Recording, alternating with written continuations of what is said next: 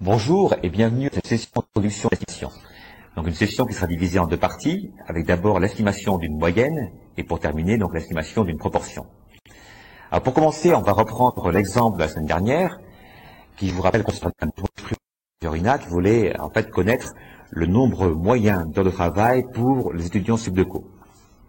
On avait fait un, schéma, je ne sais pas si vous vous rappelez, on avait représenté en fait par une, grosse boule la population de subdeco, donc euh, grand N, sa taille égale par exemple 1500 personnes, et donc on avait nous euh, seulement utilisé un échantillon, hein, de taille par exemple petit n égale 100, un petite boule euh, marron, et l'idée donc qu'on avait eue, c'est de, de, faire un calcul, euh, non pas sur la population, puisqu'on l'a pas, mais de faire un calcul sur l'échantillon. Hein. donc on avait calculé la moyenne, donc au nombre d'heures de travail par, par, semaine, des étudiants, euh, des 100 étudiants de l'échantillon.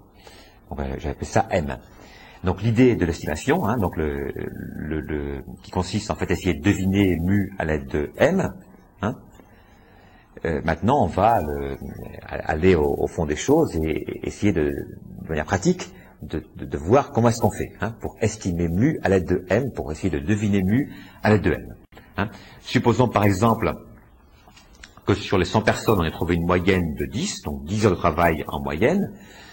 On va donc essayer, à l'aide de, de, ce calcul de ce 10, d'estimer, de deviner combien il y a dans la population, combien vaut mu dans la population. Première idée, c'est de se dire, je vais dire que dans la population, c'est pareil que dans l'échantillon, c'est 10. Bah, c'est pas si mal, hein, c'est une estimation qu'on va appeler une estimation ponctuelle, de dire que mu c'est égal à 10, hein, c'est égal à, la statistique m. Hein. C'est pas si mal parce que euh, m est un bon estimateur pour mu, un bon estimateur ponctuel parce qu'il est sans biais. C'est-à-dire que euh, un estimateur dit sans biais quand son, espérance, sa moyenne, est égale au paramètre qu'il cherche à estimer. Donc dans la mesure où l'espérance, la moyenne de tous les m est égal à mu, eh bien c'est pas mal, euh, c'est le moins mauvais estimateur qu'on puisse utiliser, de dire que mu est égal à m. Seulement, euh, je pense que tout le monde le voit bien, il y a une erreur possible, parce que j'ai obtenu une valeur de m sur l'échantillon des 100 personnes, qui est 10, mais je peux que sur un autre échantillon aléatoire, sur 100 autres personnes, j'ai obtenu par exemple 9 ou 11 ou 12. Hein, vous avez compris la semaine dernière, je pense que m est une variable aléatoire, c'est-à-dire que d'un échantillon à l'autre, la moyenne varie. On a même étudié ça en détail, c'est la distribution d'échantillonnage de la moyenne. On a vu comment M variait d'un échantillon à l'autre. Donc l'idée, c'est de se servir de ce résultat, hein, d'échantillonnage de la moyenne, pour euh, estimer mu, non pas à l'aide d'une seule valeur, hein, estimation ponctuelle, mais d'un intervalle de valeurs autour de m. On va dire que mu sera dans l'intervalle, par exemple, m moins quelque chose, m plus quelque chose. Euh, par exemple, si m vaut 10, on va dire que mu sera dans l'intervalle 9-11 ou dans l'intervalle 8-12. Voilà. Alors comment est-ce qu'on fait ça? Pas, au pif, naturellement. Hein. On va essayer de déterminer les bornes de l'intervalle de manière sérieuse en calculant donc euh, par rapport à un niveau de confiance que l'on souhaite avoir dans le résultat, ou c'est pareil, c'est l'inverse, un risque d'erreur qu'on accepte lorsqu'on donne l'estimation. Hein, risque d'erreur de taper à côté, d'avoir le, mu qui n'est pas dans la fourchette donnée. Vous allez me dire, ben, il n'y a qu'à prendre un intervalle de confiance très large. Évidemment, si vous dites que, si vous répondez à Jean-François Fiorina que la moyenne des heures de travail est située dans la fourchette 0-100, on va vous dire, ben, merci beaucoup, effectivement, c'est une bonne estimation dans la mesure où vous êtes sûr à 100% qu'elle est correcte, mais par contre, elle ne me sert à rien. Donc l'idée d'estimation consiste, euh, dans l'intervalle de confiance, à prendre un bon compromis entre la confiance souhaitée, donc un bon niveau de confiance, et puis quand même ne pas avoir un intervalle de confiance trop large, parce qu'il sert à rien. C'est tout ça qu'on va faire, donc on va euh, déterminer les formules pour l'estimation par intervalle. Alors on va s'appuyer, je l'ai dit, en fait, sur ce qu'on a vu la semaine dernière au niveau distribution d'échantillonnage d'une moyenne. Je rappelle le résultat de la semaine dernière, donc on a, on a trouvé euh, que grâce au théorème central limite, la distribution d'échantillonnage de la moyenne était approximativement normale. Voilà, donc la belle cloche, 95% des moyennes d'échantillons, euh, par exemple, hein, sont situées euh, sous la cloche entre la moyenne moins 1,96 fois l'écart type et la moyenne plus 1,96 fois l'écart type. Hein, l'écart type de la moyenne, hein, bien sûr. Hein, c'est pas l'écart type de la population, l'écart type de la moyenne. Le sigma n, c'est le sigma de la population divisé par la signe de n, éventuellement multiplié par un terme correcteur si la population n'est pas très grande. Alors je dis 95%, c'est un exemple. Hein. Naturellement, on pourrait dire aussi euh, que 99% des moyennes d'échantillons sont situées entre la moyenne moins, alors ce serait plus un 96, moins 2,57 fois l'écart type et la moyenne plus 2,57 fois l'écart type. D'accord? De manière générale, donc on peut déterminer euh, entre quelle borne et quelle borne vous avez tant de pourcents de la moyenne d'échantillons, d'accord, par rapport à la moyenne population. Voilà. vous allez me dire que c'est c'est pas ça qui m'intéresse, moi c'est l'inverse. Je n'ai pas la moyenne de, la population justement, hein, je cherche à estimer. Hein.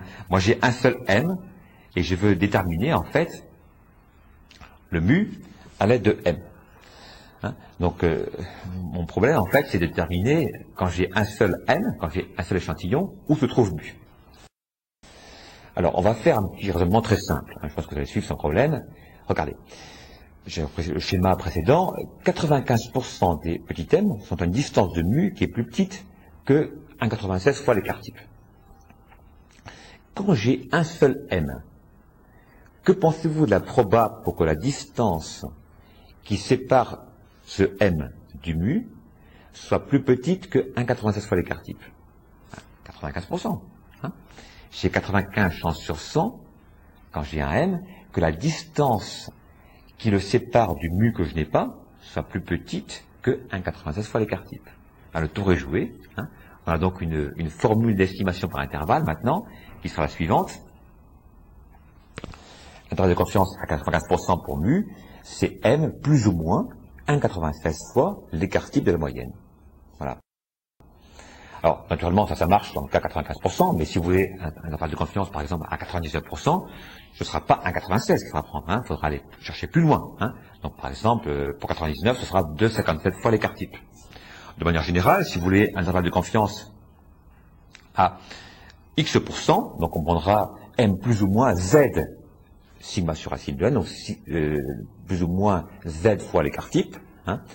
Le Z correspondant donc à une valeur normale, c'est la valeur de la valeur normale, telle que entre moins Z et plus Z, j'ai X% des valeurs. Voilà. Donc c'est une formule à appliquer, après c'est tout, simple en fait. Hein. Il n'y a aucun problème. il n'y a presque aucun problème, parce que en fait, si vous regardez la formule, il y a un petit, euh, un petit hic quand même. Hein, c'est que vous avez besoin pour les de la moyenne, donc pour le sigma sur racine de n, vous avez besoin de sigma. Et, sigma, on l'a pas en général. Hein, parce que, je vous rappelle le contexte, vous avez que l'échantillon, vous n'avez pas la, population, hein, parce qu'on cherche en fait à estimer mu, population, on n'a que l'échantillon. Donc si vous n'avez pas la moyenne de, la population, il y a peu de chances pour que vous ayez l'écart de la population. Vous n'avez pas sigma en général. Il y a des cas très particuliers où on peut supposer qu'un sigma ancien est encore valide, donc on peut supposer qu'on connaît. En général, on n'a pas sigma.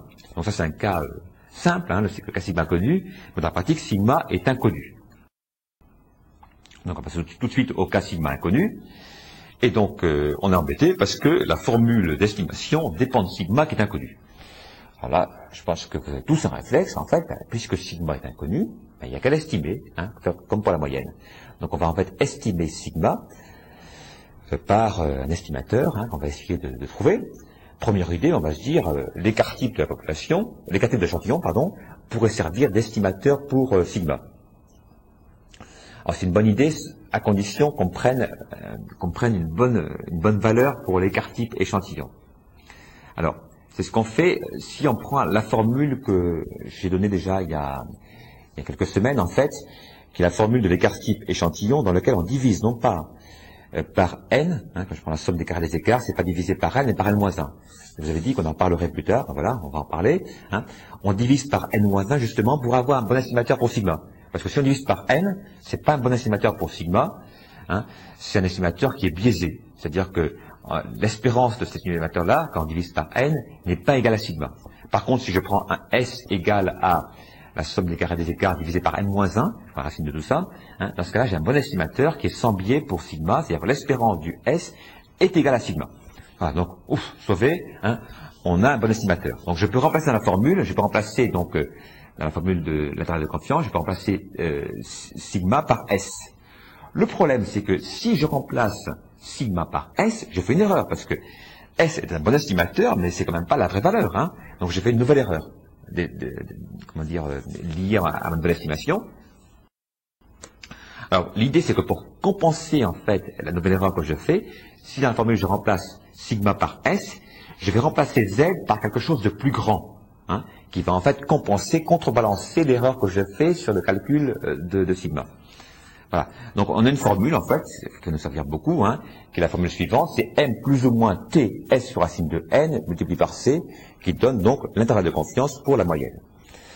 Alors qu'est-ce que t? Eh ben, T correspond donc à, quelque chose de plus grand que le z, donc c'est plus le normal, c'est une loi euh, un peu plus aplatie qu'une loi normale, qui est ce qu'on appelle la loi de Student, et qui a un paramètre, en fait, on va voir ce que c'est, qu'on appelle le nombre de degrés de liberté. Hein. Et ce paramètre ici se calcule de manière suivante, c'est la taille d'échantillon, donc le n moins 1. Hein. donc on dira que t suit une loi de Student à n moins 1 degrés de liberté. Alors, je l'avais dit, en fait, euh, la, loi de Student ressemble beaucoup à une courbe normale, en fait. C'est aussi une cloche. On va dire même que c'est une famille de cloches. Pourquoi? Parce qu'en fait, on a dit c'est une, loi qui a un paramètre, donc nombre de degrés de liberté, et, donc euh, qui, en fait, indique si la cloche est plus ou moins aplatie. Hein, si vous avez, euh, si vous regardez l'exemple, là, vous avez les deux courbes de Student. C'est l'entrée épée, donc, est à 10 degrés de liberté. Donc c'est une courbe qui est, bien aplatie. Par contre, si vous voyez celle en très fin, donc à 25 degrés de liberté, donc elle est beaucoup plus euh, raide, beaucoup plus resserrée. Dans la pratique, on va voir un résultat intéressant. Hein. Vous avez euh, dans la pratique le nombre de degrés de liberté qui est n-1. Donc euh, si n est la taille d'échantillon, donc il suffit de retrancher 1 pour avoir le paramètre de, la loi de Student. Donc on, on l'a vu, ça ressemble beaucoup à une courbe normale. Et même, donc résultat intéressant, si le nombre de degrés de liberté augmente, on a vu que la, courbe, de Student, en fait, euh, devient de plus en plus euh, resserrée autour de la moyenne, et en fait, elle se rapproche d'une distribution normale. Donc en pratique, en fait, lorsque euh, la taille des d'échantillon augmente, en fait, on peut, dans la pratique, remplacer student, cette loi de student, par une distribution normale. Voilà. Et on pourrait remplacer donc dans la formule le t par le z. Dans la pratique, ça se produit, on peut considérer que dès que n, taille d'échantillon, est plus grande que 30, on peut utiliser l'approximation normale. Attention, c'est pas faux de prendre t. De toute façon, le t que l'on prend quand n augmente se rapproche beaucoup, beaucoup du z normal. On verra ça sur des exemples euh, pratiques en TD. Nos pratiques, ce qui est important pour vous, euh, c'est comment s'en servir de la loi de Student. Hein. C'est comme pour le normal, ce qui compte, c'est pas la théorie, c'est la pratique. Comment est-ce qu'on fait pour se servir de cette loi de Student Ça ressemble beaucoup à la normal, en fait. Hein. vous avez, en fait, tout simplement à euh, connaître naturellement le niveau de confiance souhaité, donc la proba, euh, et puis donc vous avez le, T correspondant si vous prenez une lecture inverse. Hein. Si par contre vous voulez avoir donc la valeur de la proba à l'aide d'une valeur de t, c'est une lecture directe de la, de la loi qu'il faut utiliser. Donc ici, vous avez un petit schéma assez simple à, comprendre. Donc euh, entre les bornes moins t plus t, c'est le niveau de confiance, le 1 moins alpha. Et donc vous avez à l'extérieur 1 moins alpha, euh, pardon, alpha, qui se divise en deux parties, puisque la loi de Student est symétrique comme une loi normale. Donc vous avez alpha sur 2 de chaque côté. Donc revenons donc aux fonctions Excel, ce qui vous intéresse. Hein. Vous avez un exemple ici dans lequel je cherche la probabilité euh, d'avoir euh, une proba euh, correspondant à notre student qui soit plus grande que 1. Plus grande que 1. Hein. Donc dans la pratique, il faut utiliser la fonction loi de student avec comme premier argument 1. Attention, la, la loi de student ne fonctionne pas comme la normale qui vous donne la portion de répartition, c'est-à-dire la, probabilité d'être inférieure ou égale à la valeur. Là, c'est la proba d'être supérieure ou égale. Donc, c'est inversé par rapport à la normale. Hein, c'est pas très, effectivement, pas très commode d'avoir la différence. Mais bon, je suis pour rien. Excel est bâti comme ça. Hein, on verra, façon, beaucoup d'exemples en, TD, et donc ça va vous rendre tout à fait à l'aise par rapport à l'usage de la loi. Donc, deuxième argument que je rentre à la loi de Sudin, c'est 20. Donc, nombre de degrés de liberté. là, vous avez un exemple de lecture inverse. Donc, comment faire pour trouver le t correspondant à 95% des valeurs entre moins t et plus t, et donc 5% à l'extérieur. Il suffit de rentrer la, formule, la fonction suivante sur Excel, donc loi de student inverse, premier argument 0,05, c'est-à-dire qu'il n'y a pas à diviser par deux, hein, puisqu'il considère là que la lecture est bilatérale. Euh, deuxième argument que vous rentrez, donc c'est 20, parce qu'il y a 20 degrés de liberté. D'accord? Et donc on trouve une valeur hein, qui est 2,086. Hein. Dans ce cas-là, on trouve une valeur qui est plus grande que le 1,96 qu'on aurait trouvé avec une loi normale, ce qui est logique, puisque je vous rappelle, la cloche de student est plus plate que la cloche normale. Donc pour avoir 95% des valeurs à l'intérieur, il faut aller chercher plus loin sur les côtés, d'accord, qu'avec la loi normale. Hein. Donc entre moins 1,96 et plus 1,96 pour la normale, j'ai 95% des valeurs. Pour avoir 95% des valeurs avec une loi de student à 20 degrés de liberté, donc il faut que je chercher maintenant à 2,08 de chaque côté. Vous verrez, tout ça va se, faciliter, bien sûr, par la pratique. Donc, un exemple d'estimation d'une moyenne, hein, que vous pouvez euh, essayer de refaire également sur, euh, sur Excel, sur une, enfin, sur une fenêtre à côté. Hein. Donc, supposons que euh, dans mon cas particulier de l'estimation de la moyenne des heures de travail, j'ai une population de taille 1500, donc grand n égale 1500, un échantillon de taille 100, une moyenne d'échantillons de 10, un écart de 5. Hein. Dans ce cas-là, donc comme l'écart type de la population est inconnu, donc on va utiliser la, formule d'estimation euh, avec t hein, pour mu, m plus ou moins t multiplié par s sur racine de n multiplié par c. Donc on va faire l'application numérique maintenant. Donc euh, si on calcule pour le temps de confiance à 95% pour mu, hein, on va euh, déterminer le nombre de liberté qui vaut 99, pas pour 99 parce que vous avez taille d'échantillon 100 moins 1, 99. La lecture du T, vous pouvez vous exercer à, le faire sur Excel euh, en, parallèle.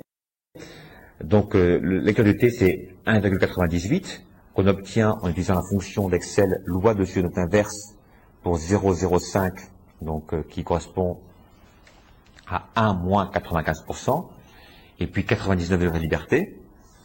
Donc on trouve une valeur qui est qui est euh, un peu plus grande que le 1,96 de la normale, mais qui est assez proche, en fait. Hein. À 100 degrés de liberté, en fait, on aurait très bien pu utiliser l'approximation normale de student, hein, taille d'échantillon assez grande, quand même, 100, 100, personnes. Et donc, vous voyez que le T fourni par student, dans ce cas-là, est très proche du Z normal. Donc, finalement, euh, on détermine le thème correcteur, parce que dans ce cas-là, euh, le grand N, 1500 personnes, n'est pas très très grand par rapport à petit n, donc euh, ça fait 0,98, donc c'est pas tout à fait négligeable. En approximation, on pourrait le négliger, mais euh, si on veut un calcul plus précis, il faut le, calculer. Et donc on trouve finalement comme intervalle de confiance 9,02, 10, 98. Ça veut dire que vous avez, vous pouvez dire qu'il y a 95 chances sur 100 hein, pour que le, mu, donc la moyenne des heures de travail par semaine pour la population subdeco, soit située dans la fourchette 9h, 11h, hein, je, vais un peu plus loin, hein, entre 9 et 11, il y a 95 chances sur 100 d'avoir raison, il y a seulement 5% de risque de vous tromper quand vous donnez la fourchette 9 11. Voilà. maintenant, on va faire la même question. Hein. Supposons qu'on s'intéresse à estimer euh, la proportion de fumeurs dans, dans l'école, et supposons que l'on a uniquement un échantillon pour le faire.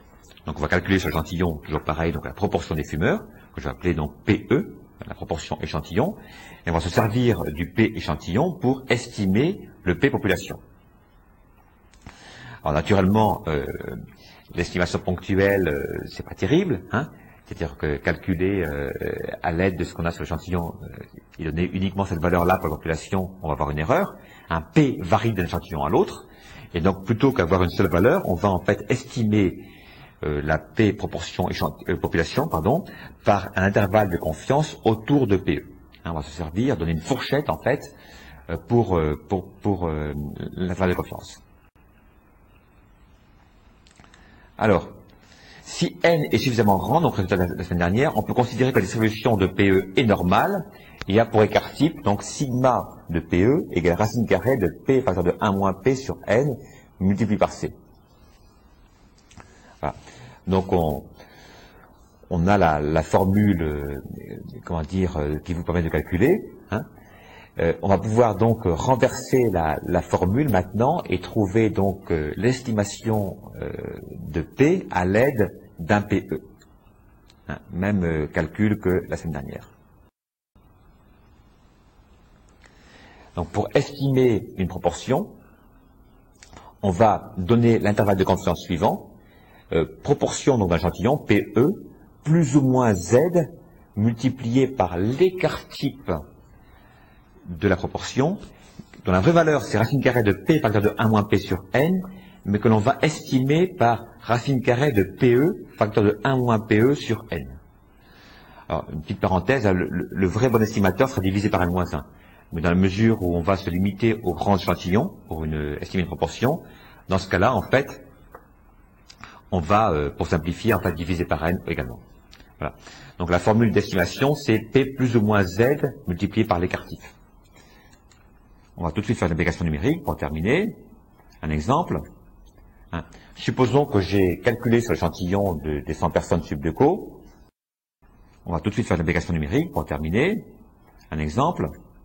Hein. Supposons que j'ai calculé sur l'échantillon de, des 100 personnes subdeco une proportion de fumeurs de 28%. P égale, PE égale 0,28. Donc dans ce cas-là, on va utiliser la formule donc P plus ou moins Z multiplié par l'écart type qui est racine carrée de PE, valeur de 1 moins PE sur N. Et dans ce cas-là, donc on peut trouver un intervalle de confiance à 95% pour la proportion de fumeurs. Hein, application numérique. Z vaut 1,96. Thème correcteur en calcul également. On trouve donc l'intervalle de confiance qui est 0,193, 0,367. Donc petite remarque, en fait, euh, l'intervalle de confiance est ici très large. Hein. C'est-à-dire que le résultat que vous avez, c'est que le, pourcentage de fumeurs à l'école est compris entre 19% et 37%. Donc ça vous fait en fait un résultat qui est pas très bon, hein, un très large.